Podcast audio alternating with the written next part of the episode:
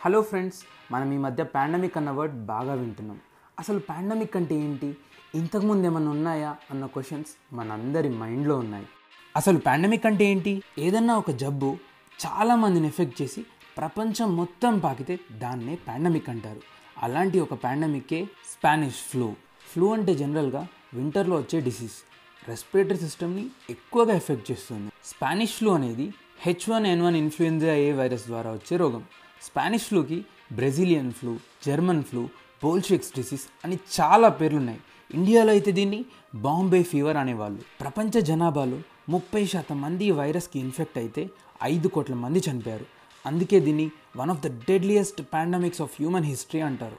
ఎందుకంటే Vietnam war Korean war world war one world war two కంటే ఎక్కువ మంది ఈ వ్యాధి వలన చనిపోయారు. చనిపోయిన ఐదు కోట్ల మందిలో ఒకటిన్నర కోట్ల మంది ఇండియా వాళ్ళే. మహాత్మా గాంధీ ఉడ్రో విల్సన్ రూజోవెల్ట్లు కూడా ఈ వైరస్ బారిన పడిన వారే. మొదటి ప్రపంచ యుద్ధంలో అన్ని దేశాలు బిజీగా ఉంటే స్పెయిన్ మాత్రం న్యూట్రల్గా ఉంది. అదే సమయంలో స్పెయిన్ రాజైన ఆల్ఫోన్సో థర్టీన్కి వ్యాధి సోకడంతో మీడియా ఇష్టం వచ్చినట్టు ప్రచారం చేసింది.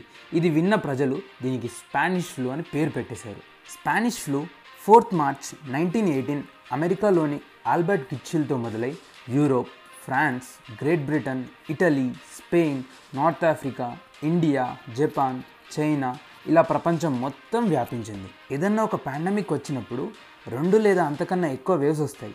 వీటిలో రెండవది చాలా ప్రమాదకరం. ఎందుకంటే వైరస్లో మ్యుటేషన్స్ వచ్చి ఇంకా ఎక్కువ రెసిస్టెన్స్ డెవలప్ చేసుకుంటుంది. ఇన్ఫెక్షన్కి గురైన ముప్పై శాతం మందిలో పది శాతం మందికి నిమోనియా వచ్చింది. అలాగే నలభై శాతం మంది చనిపోయారు. ఫస్ట్ వేవ్లో వైరస్కి ఇన్ఫెక్ట్ అయిన ఎక్కువ మందిలో టిపికల్ ఫ్లూ సింటమ్స్ కనబడ్డాయి.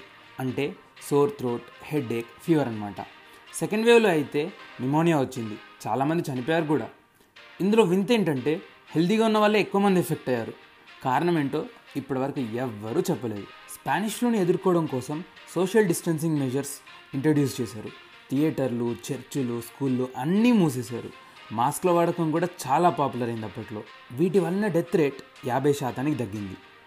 ఇక వ్యాక్సిన్ సంగతికి వస్తే వైరస్కి అగ్నెస్ట్గా పనిచేయలేదు కానీ బ్యాక్టీరియాకి అగ్నెస్ట్గా పనిచేసింది. దీనివల్ల సెకండరీ ఇన్ఫెక్షన్స్ రాకుండా యూజ్ అయింది. కమ్యూనికేషన్ సరిగ్గా లేకపోవడం వల్ల స్పానిష్ ఫ్లూ ఎంతమందికి వచ్చిందన్న వివరాలు కనుక్కోవడం పెద్ద సవాల్గా మారింది అప్పట్లో. అప్పట్లో యాంటీబయోటిక్స్ యాంటీవైరల్ డ్రగ్స్ లేకపోవడం వలన డాక్టర్లు వారికి తోచిన వైద్యం చేసేవారు. అందులో ముఖ్యంగా aspirin quinine arsenics digitalis strychnine Epsom salts castor oil iodine వాడేవారు. ట్రెడిషనల్ పద్ధతి కూడా వాడేవాళ్ళు. సో ఫ్రెండ్స్ మీరే ఆలోచించండి. వందేళ్ళ క్రితం సైన్స్ మరియు కమ్యూనికేషన్ లేకపోవడం వల్ల అంతమంది చనిపోయారు. ఇప్పుడు అన్నీ ఉన్న ఈ పాండమిక్ని మనం ఎదుర్కోలేమా?